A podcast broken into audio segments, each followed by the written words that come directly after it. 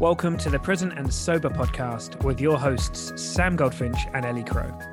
If you want to make your life bigger, not smaller, then this is the podcast for you. If you can sense that you're destined for more and you're curious about how drinking could be holding you back, listen in and come on this journey with us. Through the interplay of mind and body practices, we will help you elevate your daily life and discover the wonder and potential of going alcohol free. Let's make life bigger together.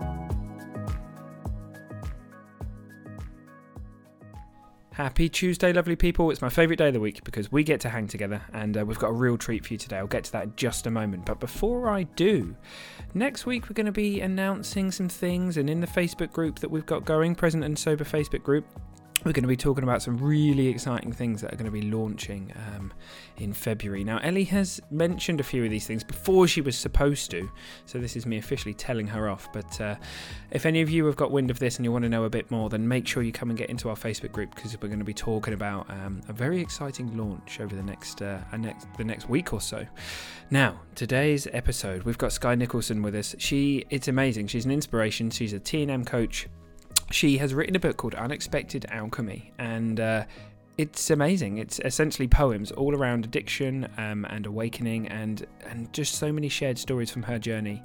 And it was a lovely episode to record, full of emotion, loads of really really powerful things in here. So I know that you're going to love this.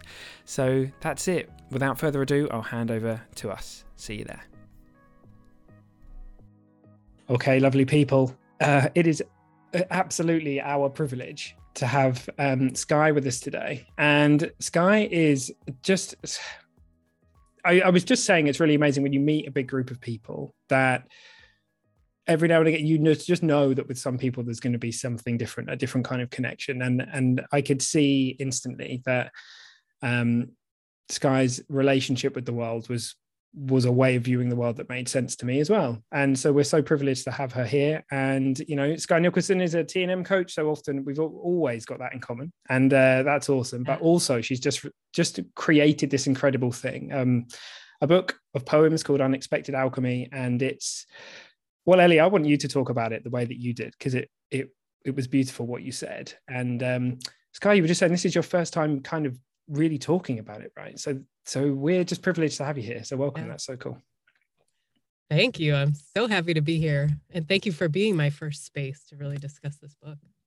That's awesome. It's super special. And what, what I was just talking about before we started recording was that uh, one of the things that I think is so critically important in whether you want to call it your alcohol free journey, whether you want to call it your journey to rediscovering yourself or recovery it, i mean the, it doesn't matter what you call it but there, there is this this universal element that is so important and so can be so difficult at the beginning and, and and the way that I talk to people about it, particularly in coaching and things like the live alcohol experiment, is please don't hide. Like, don't hide.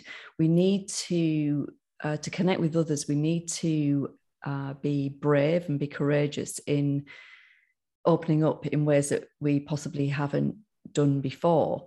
And it, it feels intensely uncomfortable. I always told myself that that was really great because it meant that growth was on the way. So, you know, how, however you get through it, but to, to understand that it is so important to not hide.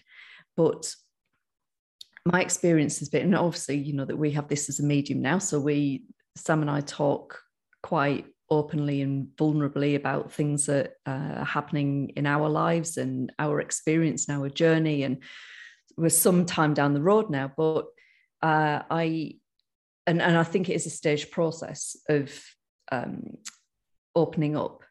And what I thought was really quite like I, I just I, I think that you are amazing skye in that you have taken not so it's not just like you're not hiding.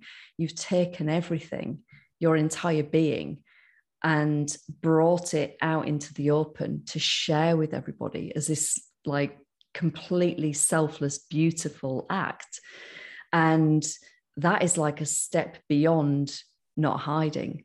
So we're just so thrilled to have you here today to talk about your work because the first time I read it, I just like it, it got me. You know, when something gets you viscerally, like I, I just felt this, and, I, and I'm, as I'm talking about it now, I can feel it again. It's just, it's, it's so emotive. It's so powerful, and I feel very blessed and honored that you one have shared it um, and created it in the first place for, for consumption, but that you're also here with us to, to talk about it. So um, I'd really like to, to hear from you about this whole, like, because I think we all have that realization that we are about to get vulnerable but you've got vulnerable vul, vulnerable in a completely different way. So can you talk a bit about that process and what that felt like?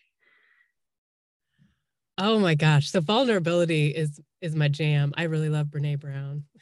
And uh, but thank you first of all thank you so much for your words. It's um you know when you write something like this it, it there is a lot of uh ego fear around how are people going to receive this. And so um it makes me feel really really great that you have resonated with it um because it is burying my soul you know it is like just being very exposed and raw. And um you know i i may have heard this on your podcast. I know it's a it's a tnm thing but when you take away alcohol it's like draining the ocean and and what you have is this exposed ocean floor with shipwrecks and oil spills like all kinds of like horrible nastiness sure. that you'd been covering up for so long right by the by the numbing and so um you know that's kind of what it was for me is that after i took the alcohol away which was in 2018 um you know i didn't really start writing for another year or so um I think it took me that long to really get comfortable with looking at the shipwrecks on the bottom of the ocean floor. Mm. Um, and then at one point, I just decided, man, and it, and it, it was like it was a very somatic feeling, like a thing rose up from inside of me, and like it kind of gets stuck, like right at my heart, and then at my throat, you know, my my speaking my truth, my throat chakra, and then I started writing these stories, and I sat down and typed them, and at first I didn't show anybody. Um, and then I showed a couple friends. And, and like once once I start seeing it, it's like Brene Brown says, you know, that shame can't exist in light. It has to have darkness and secrecy. And so as soon as I took these shame stories and like started showing them to people, I just that that thing that was stuck in my throat just started dissolving and felt lighter. And so a friend of mine um, actually recommended that I start a blog. So that's how all of that's how my writing started is it wasn't actually poetry. It was just like this kind of purging of these stories. And so i started a blog um, and shared it with more people. You know but when you first start a blog uh, sam you probably know this when you first start a blog it's like eight people and yeah. like your best friend read Which it awesome. So but yeah right it's more than zero so but you still feel this um the light you still feel the light being shined on things and I realized that people were responding. Mm-hmm. Um, you know, it was it was touching people in a way. People that that uh, came to me and said, "You know what? I I've always thought that maybe I should look at how much I drank, and I really appreciate you telling me these stories. And you know, can you help me? What do I need to do?" And so um, that just that like empowered me to keep going and keep writing. And so the writing evolved. You know, uh, it, it evolved into um, I guess more of a, an art form rather than just this verbal purge, where it originally started as this verbal purge, is that I started taking these pieces of it and um, kind of polishing them into poems. Because I've always loved poetry. When I was a kid, I wrote poetry all the time. It was horrible poetry. It was like, like goth, angsty teenage stuff about. I wore black all, all uh, every day for a week and like you know um, but to go back to that part of myself and then use that to really look at those things that were causing me pain and darkness and like turn them into something that was like a like a beautiful little thing it just it was so freeing. My soul just felt incredibly free. It's amazing what vulnerability can do in that way. You know we hide from it right? Like you said we hide we're scared of how it's going to feel to rip that band-aid off but once we do it, man, it feels good. Mm. It feels really good, and it's it's it is that freeing, that freedom feeling, and like my own experience of it is it's very much and I know Annie Annie has said to all of us in our training, it's like you share your scars, not your wounds, or something that is still raw.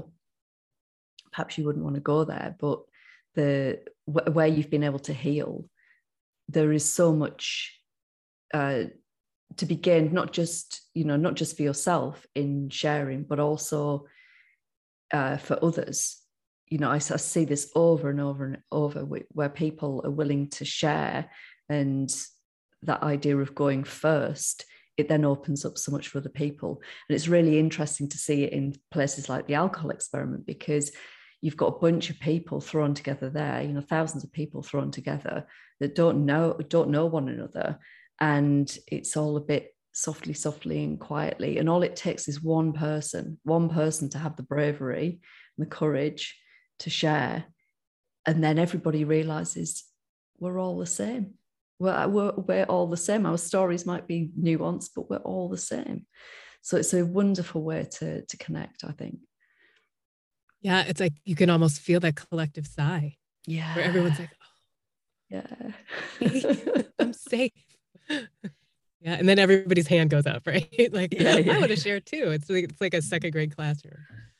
Yeah, the scrum but you're right it's that it's it's that safety and for the nervous system you know that's something something happens physically when when we know that we're safe when the nervous system knows that we're safe it, in the body it feels very different from when uh, we we have the sense of danger. When they're accused of danger we you know you could all ask yourself what fight or flight feels like or what freeze feels like. When we feel safe and we're at home, that that is that easeful ah that that sigh of relief. It's it's a wonderful, wonderful place to dwell. But that comes from that first act of being vulnerable, being open, and being willing to share in the, the way that you have, which is just phenomenal. I mean, it's like it is, as I say, it's like next level. Well, I think that we're all um, trapped by that fear of judgment you know and i i still feel it i mean it's not it's not gone um you know and there were people close to me in my life that very much advised against sharing some of these stories in a public way um, because of that fear of judgment you know? And uh but really when you look at it like who cares? Who cares? This is my journey. And i know now that the people who judge the hardest it is because that is their shield. That is their Tyvek suit that protects whatever soft, squishy fears and shame that they have inside. You know, as Michael Singer says, it's like your stuff that when people, when somebody touches your stuff and you can feel it like zapping like electric bolts all through you and you shut down, you put those shields up. Um, so I know that the people with the most judgment most likely have the most crap like all soft and squishy underneath their shell. And they're the ones that perhaps need an example of vulnerability the most to say, look, look, I just like, you know, took my naked soul out in the sunlight and nothing happened to me. I'm okay. Yeah, yeah I've been quiet because from the moment you said about my blog, I was just hit by some feelings that I haven't had for a long time because we we kind of shift really quick like there, there was a time it's i often like i joke on some of my posts i'm like sometimes i dance around things i use metaphor and i'm like oh i can't really share this one yet maybe next year because i kind of know that things that i'm like oh god i don't think i could ever share that about a year from now i'm probably going to be like yeah i'll get that one out because i know that people are going to resonate with it and and i can honestly remember hovering over the publish button um a few years back and it just being wow, it was crazy. It was a really crazy experience. But the moment I clicked it, the moment I went through that like portal as such, is kind of what it felt like. There was just this magical thing that happened. That's kind of ineffable. I can't really use words to describe it, but the heal it, the it was the missing link for me because it after 19 months of not drinking, I'd returned. And then at the end of my few months of like this big long data point, I kind of realized, whoa, connection and community are the things that I that I'm missing. And the moment I found them and raw authenticity by sharing my story. And I hadn't found the words to, to share truthfully with my parents or my friends. And the moment I did it through the blog, I was set free. And it was such a relief. Mm. Fuck, was it a relief? I was just like, oh my God, like that's so nice. It was so scary, but it was so nice to realize that. I think the yeah. the, the thing that's um, it just struck me as you were talking there, Sam. It's like so Sky was saying about how you, we all have this fear of judgment, and this is primal, right? So we we have this inbuilt. We need to be part of the pack or the tribe because if we're out on our own, then we're not going to survive so it's it's inherent in us and you have to actively work with integrate or work against that to you know with your mindset to be able to to get past limiting beliefs and um, negative thinking associated with that. But the ironic thing is that the one thing that you're afraid of judgment and, and and of course there will be people that judge just as you said probably because they're hurting.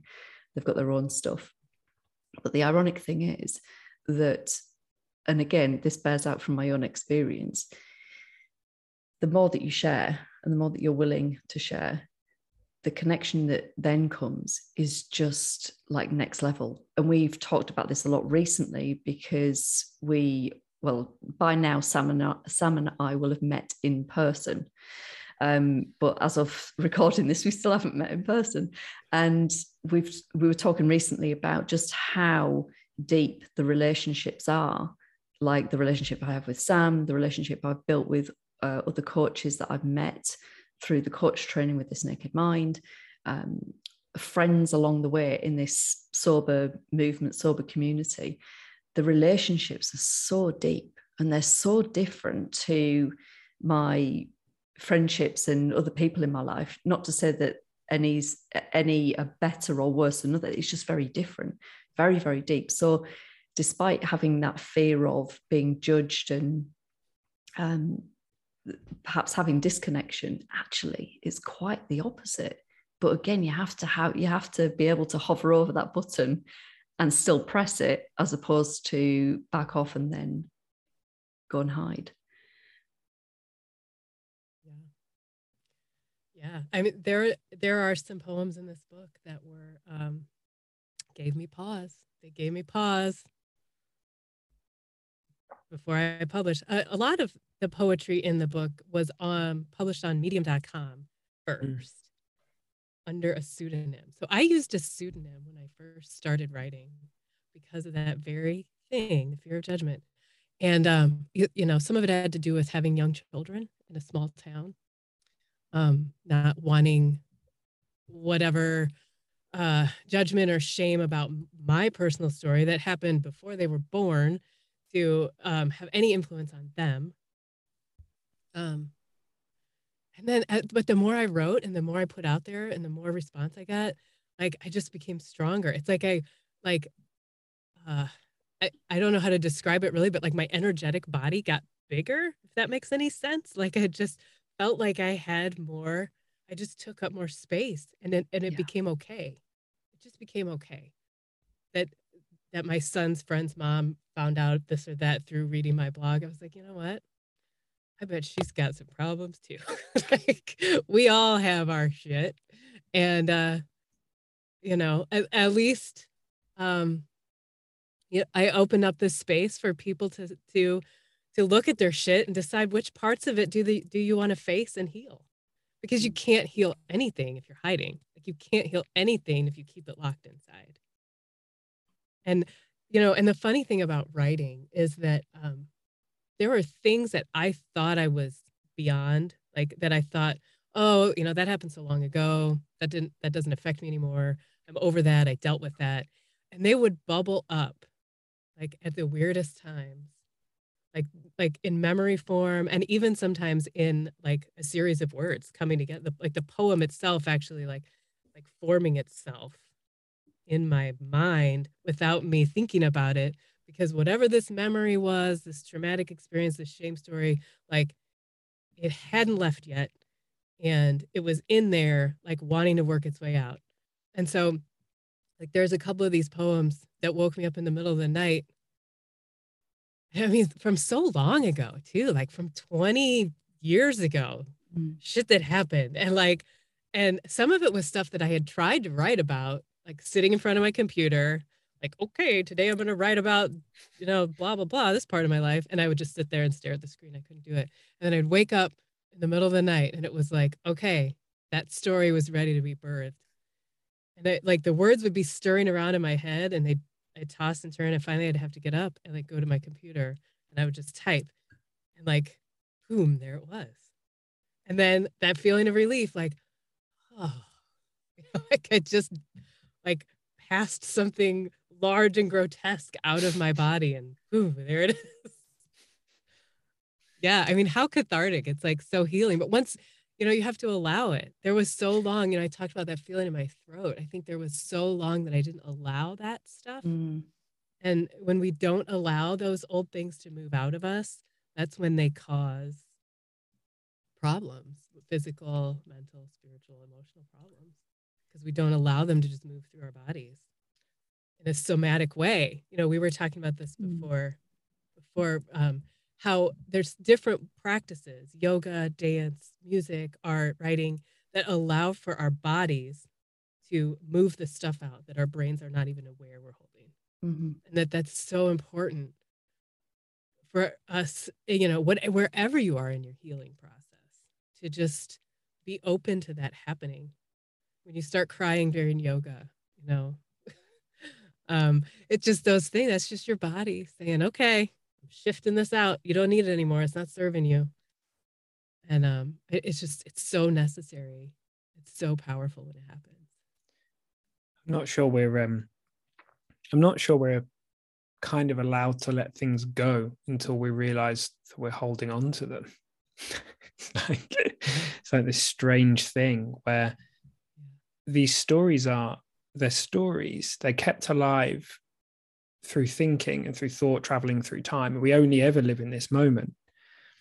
But that doesn't mean they're not incredibly powerful. And we carry them through time. And when we tuck them away in a little box, you know, Brene Brown talks about, you know, I don't want to open Pandora's box. What makes you think you're not in the box? When we tuck them away in that little box, um, they're there somewhere. But the moment we hold them, the moment we shine a light on them, then we're allowed to see them for what they are and it's like oh okay you're allowed to go. And and that yogic story that you talk about it's like it's subtractive. I think so many of us believe that we need to add things in our to ourselves in order to complete ourselves. Like that's what we're told by society. That's what everybody says. And ultimately it's about peeling away the layers of the onion until we find the place where we're whole.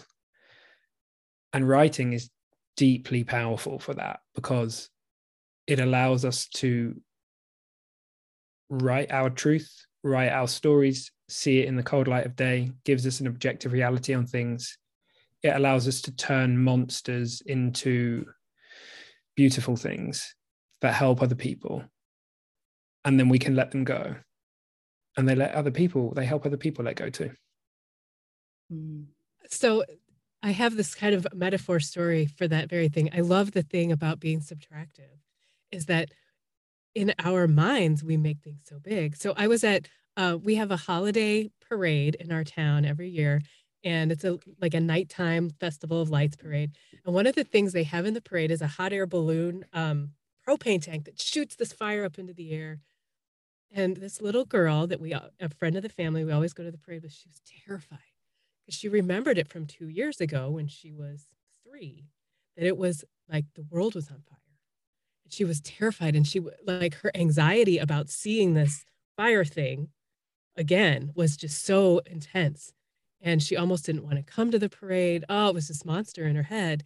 And when she came now at age six and saw it coming down the street and that it was just a propane tank shooting fire in the air like mm. she saw it and turned and looked at her dad and just and kind of like like you could see it subtract like you could see it fall away. Her fear and anxiety fell away. The monster she had created in her memory was so much bigger than the reality. that she saw now from a from a distance. And I think that's so true with the stories that we carry from our past. Yeah, that's amazing. I love that. That's that's so true. Like it's it's like when you take a really small kid to the cinema and they don't understand how movies work and they are like it's why we don't show horror movies to kids right? They're like they can't disconnect. But actually one of the reasons that you can enjoy the cinema is because you understand how cinema works. You know it's a story. Like you're allowed to get into the flow of the emotion and and the whole time. You like and a good movie is one that you, you get lost in it but then you come back out. And and if we're so lost in our story that we have no objective reality we're pushed around by that thing. And the moment that we gain the ability to sit in the witness and see our story the movie of life unfold then a different element to life comes in. And suddenly we're tapping into something that's unformed it's like formless. It's before the creation of thought and all of that stuff. And that that's that's the spiritual journey. That's like touching that place. And, and that's yeah i love that metaphor. That's really cool. Like suddenly that monster just evaporates in front of your very eyes. Very cool yeah it becomes laughable yeah um, I think I think what would be lovely is to to give people a bit of uh, a feel for exactly what we're talking about in terms of you, your own words. But before we get into specific, uh, choose there, there are some specific poems that I've pulled out from your work. But can you just set the scene in terms of uh, the the collection itself? Um, so it's I mean I just I just love I love how you have created it in terms of unexpected alchemy. It's just the most beautiful, evocative description. But I would really love you to bring that to life for people, and then we can get into some of the the uh, the detail of it too. I think that would be lovely. Yeah. So alchemy. I have my author proof right here. alchemy is really special to me because I um, I was a science teacher for 10 years, and but yet I am also a mystic. So I love alchemy because it is science and magic together. And um, so that's part of the reason I was really drawn to this metaphor for transmutation, because really that's what that's what I went through was a transmutation where I changed from um, something rough and gritty and dirty and and what I believe to be unworthy. Um, and then after finding sobriety and beginning the process of healing, uh, and not in a small part um, due to my children, having children, I, I changed into something like at the end of alchemy, you get the philosopher's stone or the stone of knowledge, great insight, right? Um, you know, and I'm still I'm still hoping to achieve great insight. It's like we're never done in our journeys, but uh, but just that process of changing from something unwanted and unworthy into something that is connected to the divine, connected to source, and and open to um, achieving wisdom.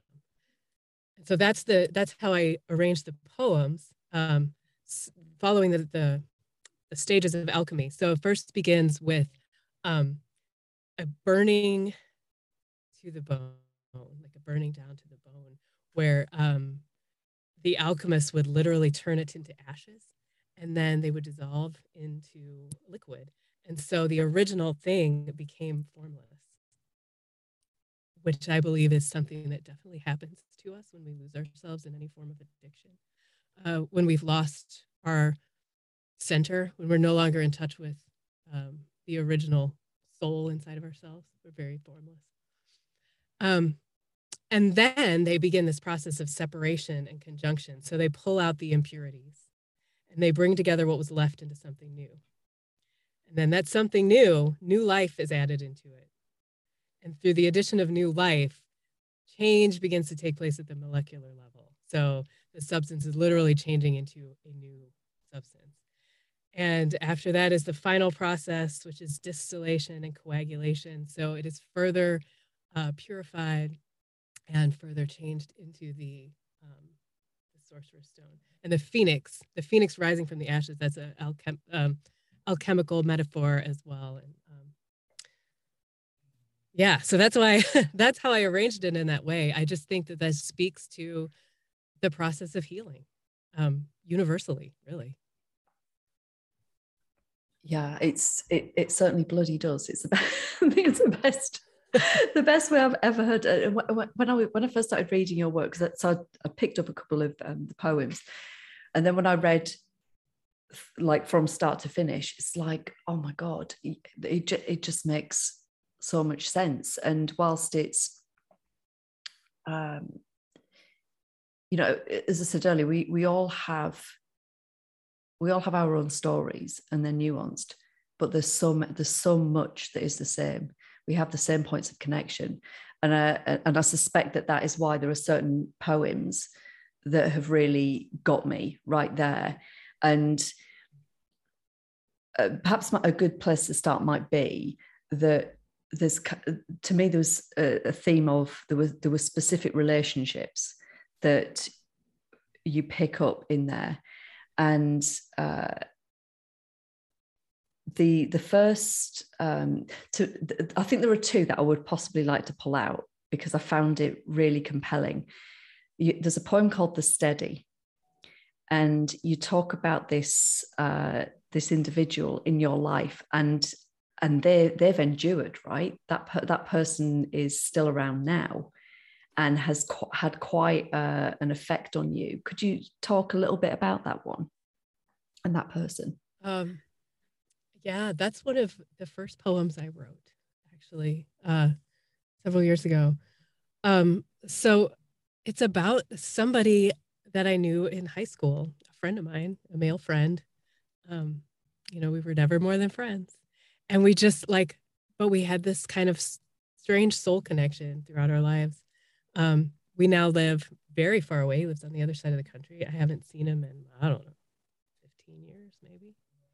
Um, but the very day that I woke up um, after my last night of big drinking, incredibly hungover, uh, soaked with my own urine because I had wet the bed again. My children were two and four. Um, I had sworn six days before that that I was going to cut back. Um, I wasn't going to drink to excess. I was never going to get hungover again, you know, and, and as it goes. Um, that lasted for about six days. And then one night, for whatever reason, my husband and I opened a bottle of wine, turned into, I don't know, six bottles of wine. And, and there I was, waking up, uh, head throbbing, full of shame, horrified, um, terrified. And I uh, picked up my phone, as so many of us do in the morning, looked at Facebook, and there, very first thing I saw was his picture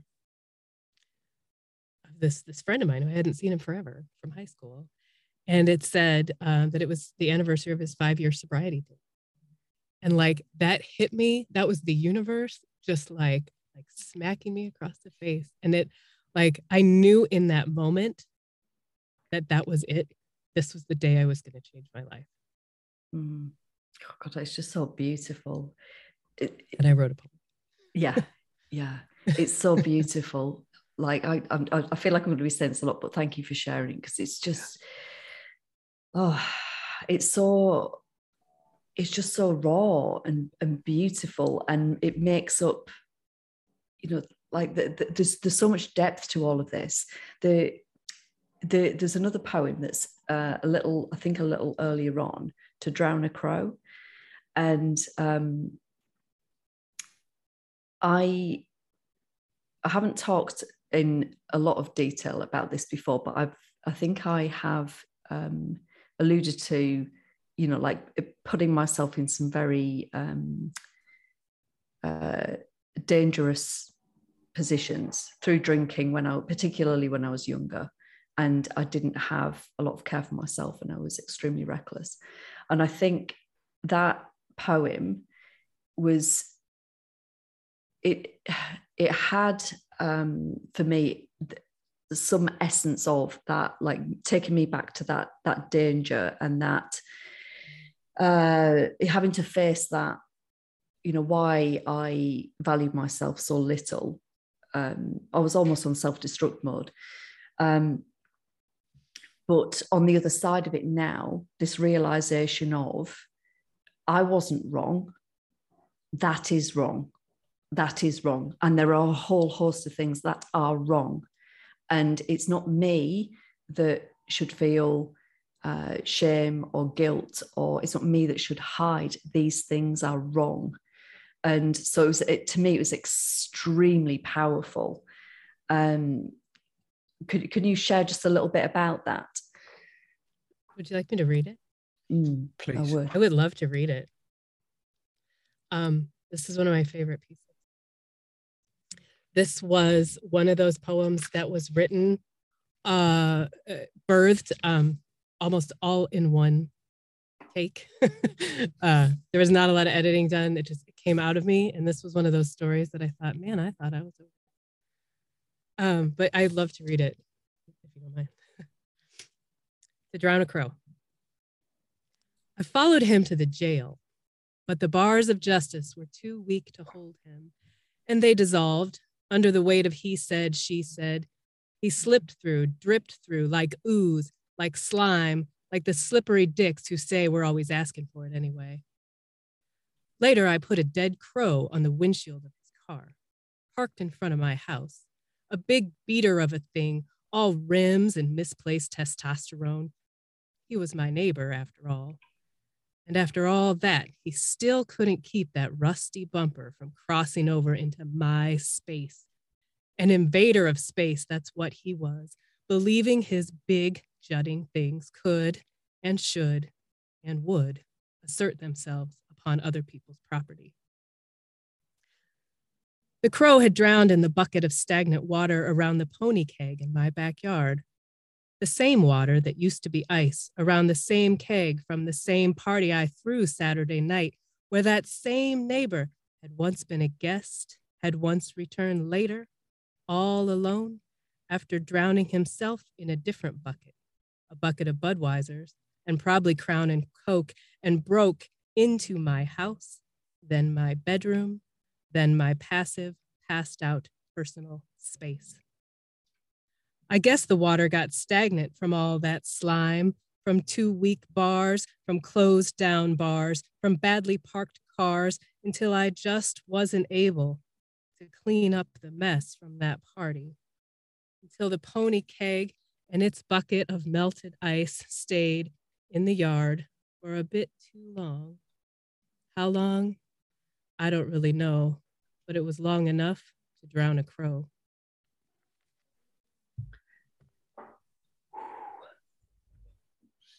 I think that that will uh, hit a lot of people the way that it hit me, and I think there's a wonderful, um, there's a wonderful, although there's a lot of darkness there, there's something wonderful to unify in, and I just, you know, I just applaud you for um, being able to go there, but in in such a, a, a captivating way. Your words are just incredible, absolutely incredible. Thank you. My heart is like beating out of my chest right Yes, I bet. Um, that is, it's uh you know, I love that piece because I feel like it is the like epitome of taking something that was very horrible and turning it into something that is beautiful that I like hold in my hand. Like I'm doing, you can't see this if you're listening, but I'm doing this gesture where I like, I'm holding it in my hand like a treasure, yeah. the treasure. And then, um, you know, thank you, Ellie. I think that there are so many women. I know that. I don't think that. I know that there are so many women who have had an experience similar to that due to alcohol. And because it was due to alcohol, um, in my case, there was no, even though I pressed charges, they dropped the case because I was drunk. Therefore, my female uh, attorney said because I was drunk, there was no way that they would ever convict him.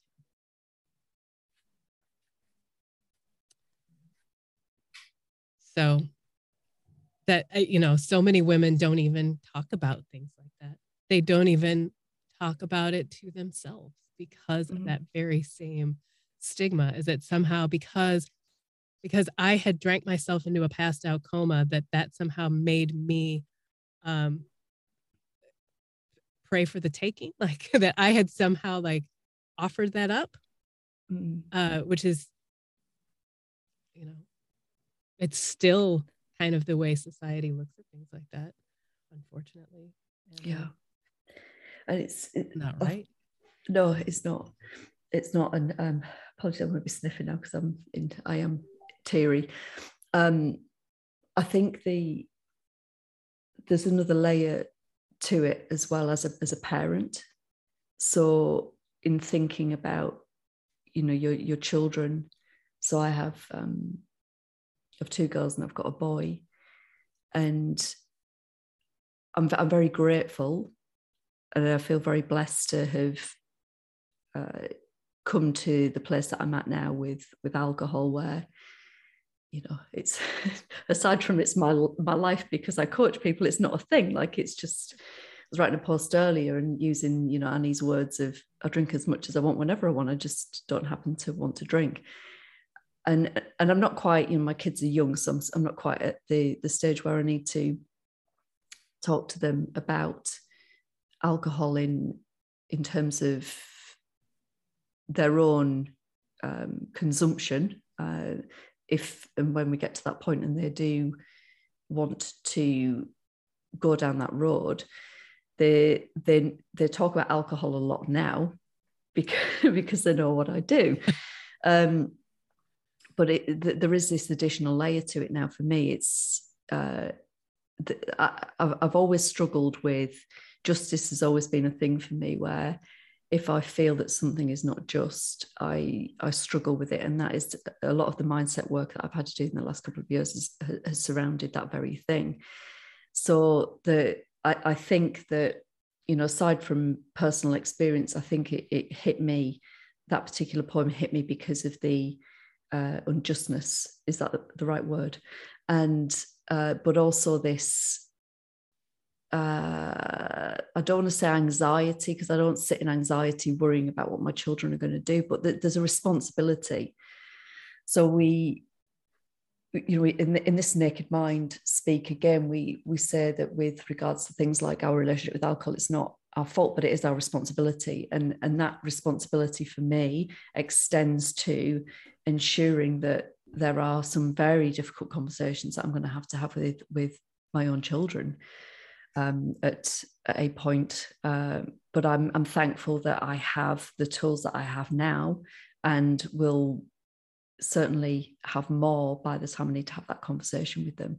It's it's a real gift because this to drown a crow is the reality, right? This this is the stuff that happens and sadly doesn't get talked about. Yeah. And um, I, I agree with you 100%. I have young kids too, a boy and a girl, six and eight. And, um, you know, I think one of the big things that drew me to this naked mind is that whole idea of reclaiming your power. And um, that poem is just one of the many examples of how I had given away my power for so many years. Mm. Because of alcohol or through alcohol or you know um and i think about that a lot with my children too uh, just about that if somebody had talked to me about how about my personal power as a woman and how alcohol took that away from me if i'd have thought about drinking in that way when i was younger i don't know if i would have drank as much i mean maybe i would have i don't know but but I never thought about it that way. I thought that I was being more powerful by drinking. Yes. That makes sense. Like I I thought that I was like awesome and cool and I would drink and it would like give me wings. And um I realize that that's totally not true now. And so um I think about that like with my own kids and how yeah, eventually down the road when we are at the point where they're being faced with consumption of alcohol that loss of control, that loss of power, um, and having them really sit with the idea of is that something that they want to do mm. how does that how's that going to feel to completely give your power away mm. that's so interesting how you describe it like that I, I absolutely absolutely agree with you and funnily enough the episode that we were that we recorded recently with amy that will be last week's episode as people are listening to this uh, amy was talking about that you know, I think we're, we're all of a similar age, and there there was this ladette culture. I don't know whether that came over um, the Atlantic to the States, but there was this ladette culture here in the UK, and it was, you know, all just as you said, like this, you're you're more powerful because you are keeping up with the men in terms of drinking and so on, and so it, it very much encouraged, and you know, really quite dangerous and and reckless. But for me that was you know as i said because of this um, running away that i was doing because of this trying to escape I, you know that i couldn't be the person that i truly was because that person was not good enough that it was almost a way to kind of kill off that like through you know pure self-sabotage uh, which is is frightening looking back. Like i that young girl, I just I feel for her so much. And and that is absolutely not what I want. Not surprisingly, that is not what I want for my own children. Right. Right. If only we could only they would just listen to us. yeah. yeah. Good luck to us having those conversations. right. Um, there's a, another relationship that stood out. And again, I think we've got some commonality here in that um, I uh, I lost my father when I was 20. And last this time last year, I was rounding upon my first year of being alcohol free. Uh, I just started out as a coach with this naked mind. And uh, the anniversary that was coming up of my father's death was 20 years. So it was like a big milestone. And I uncovered grief that I just simply hadn't processed. And I was feeling all of this grief for the very, very first time. And you talk about your father, you talk about your father in a few of your poems, but specifically you talk about him in in rear view and the the uh the the the words that you use around the the piece of like the hole that that leaves in a person again like i i, I feel that so much. And, and what i'm now what i've been working through and i will continue to work through is like i i feel my father. I very much do. Like he's he's around but it's it's a it's in a very different way. It's like this um it's like a rediscovery of my relationship with him too if that makes sense. Yeah well you are you are coming at that relationship from not a different person, from your original person. Exactly. A hundred percent. Yeah. Yeah. Um, that poem is actually about my father-in-law. Oh, I your father The theme of father. Yeah. My father is in the book. My husband's father is in the book. So my journey and my husband's journey are like uh, overlapping and interconnected. And I weave that in throughout this book because of our healing separately and our healing together and how that has impacted the both of us in this intense way. And my father in law, my husband's father, passed away in March. And um, the relationship between the two of them was so very different between the relationship between me and my father. Um, their relationship had a lot of rocky uh, struggles. Um, my husband's dad abandoned him for a while as a child, and um, and then came back, um, and then and they rebuilt things. Um, it just a lot of broken promises, a lot of mm. fear between them, and in the end, um, they were able to make peace, which was really beautiful. But it, it happened because of all my husband's work on his healing his personal healing journey and, and through his sobriety and all of that. as well. Um, and so the relationships between us and our fathers are like strangely parallel but different. Mm. So I wrote that poem through the lens of my husband as we said goodbye to his father um, and held his hand for the last time in March and pulled away. And the clarity, because my husband was sober by that time, you know, the clarity with which he was able to appreciate um, what they went through together as father and son. In the end, it was like the most amazing thing in the world to watch from a slightly outside third party. um, I, you know, which of course wouldn't have been possible if my husband had not done all of that work, um, all of his own work healing. And uh, so it, the parallel to my own dad, my own dad is much like my steady, and um, he's still alive. And he has always been uh, kind of my unconditional champion and um, supported me even when I was a complete hot mess. Um, you know, he scraped me up off the the uh, figurative pavement so so many times, and yet still like loved me. Yeah. That's so beautiful. It really is. Um, you know, the, the relationship with your parents is, yeah, God, I'm gonna, gonna cry again. It's it, it it's just so important. It's so important, and it's going to change over the years.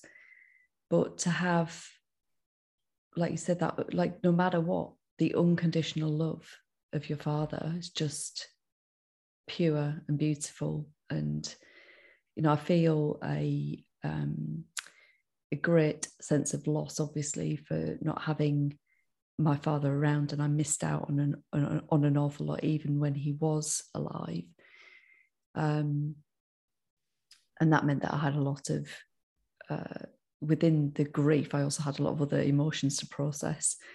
But it's interesting because what you talk about there like the this unconditional love like I, I i can feel that now.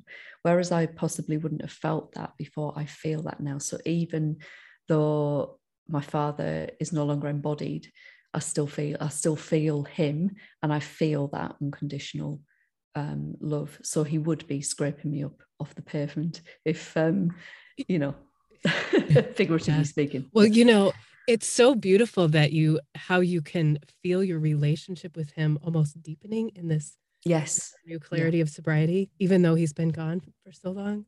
Um what a perfect example of one of those things on the ocean floor 100% right? that there it is your relationship with your father and now you have this um this increased connection to him mm, mm. I, that's so beautiful mm. yeah there's some incredible shipwrecks to be found for sure just got to be brave enough to have your diver's gear on or to wait for the sea to go, you know, the water to drain. Um, we talked before about uh, McCormick's Creek, August 23rd. And I think that might be a nice place for us to. This kind of feels like we, we may end up reconvening at a later date because there, I've got I've got a list of about six or seven feeling. more, but um, Yeah, might... I could talk to you guys for hours. it might be, be nice. very welcome to. Yes, yeah. oh, we can do good. a whole series. yeah, don't worry. Right. This can be a however many parter. That's all good. I love it. Um, yeah, McCormick's Creek, August 23rd. It is an act of magic. How water can turn a gray river rock emerald green as if its brilliance was just waiting patiently for this moment of consequence. How, as we age, even our most lucid and palpable fantasies snap and scatter like wishbones and smoke, only to re- be reborn through surrender, cracked and imperfect and wonderful. I wrote that on my birthday, my 44th birthday. It's beautiful, absolutely beautiful. I don't think I've ever seen Sam so quiet.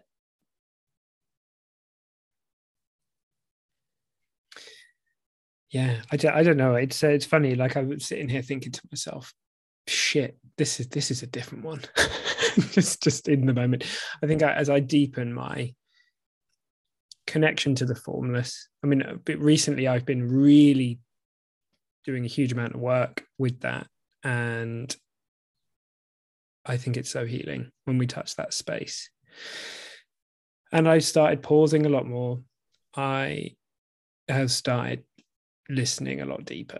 Listening, listening like you listen to music. Like I've realized that I used to listen with my intellect, like listen for the note and the octave shift, and it's like now, now I listen for a feeling.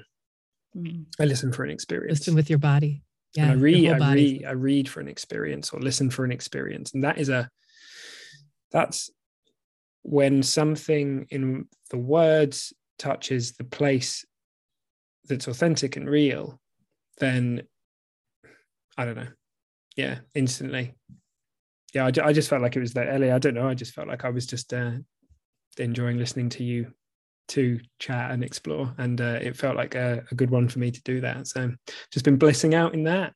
Oh, so, yeah. I can see Thank the bliss you. on your face. no, it's it's it's beautiful. It really is. Like I, oh, I I feel so. Th- this is. I think this has probably been our calmest episode because we're normally quite hyper, and it's been so wonderful to record something that is just um just easeful and intricate and it's been a, a really wonderful experience and once again i'm just i'm so thankful for you sharing with us and coming to us and being this being your first interview too. So for people to uh, find out what you're up to, like t- tell us all of the stuff. So tell us about your Instagram and what's happening next with um, your book launch and all of the stuff. Where can people find you?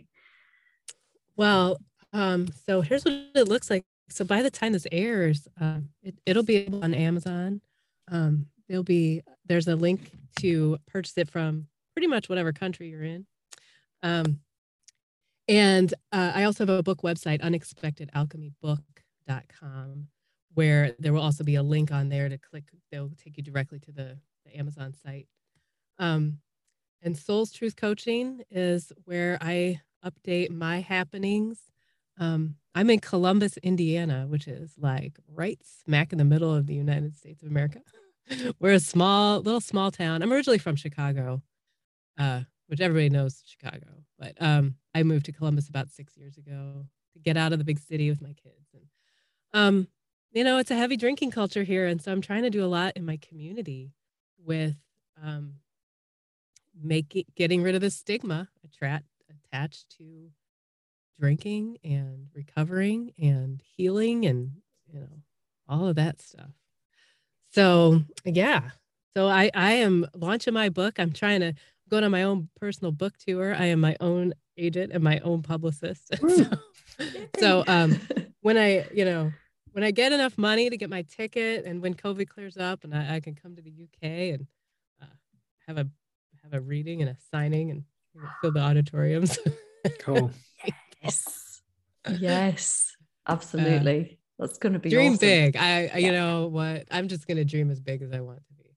My one of my dear friends said that um, this is all about inner child, and that as long as I'm having fun doing all this stuff, that's all that really matters. Like it's not mm. about how many people read my book or how many people like the poems or you know it's just about that feeling it's like the present moment feeling of am i having fun doing this right now yeah, okay, then let's keep doing it. Absolutely. Yeah. The and um, this has um, been really fun.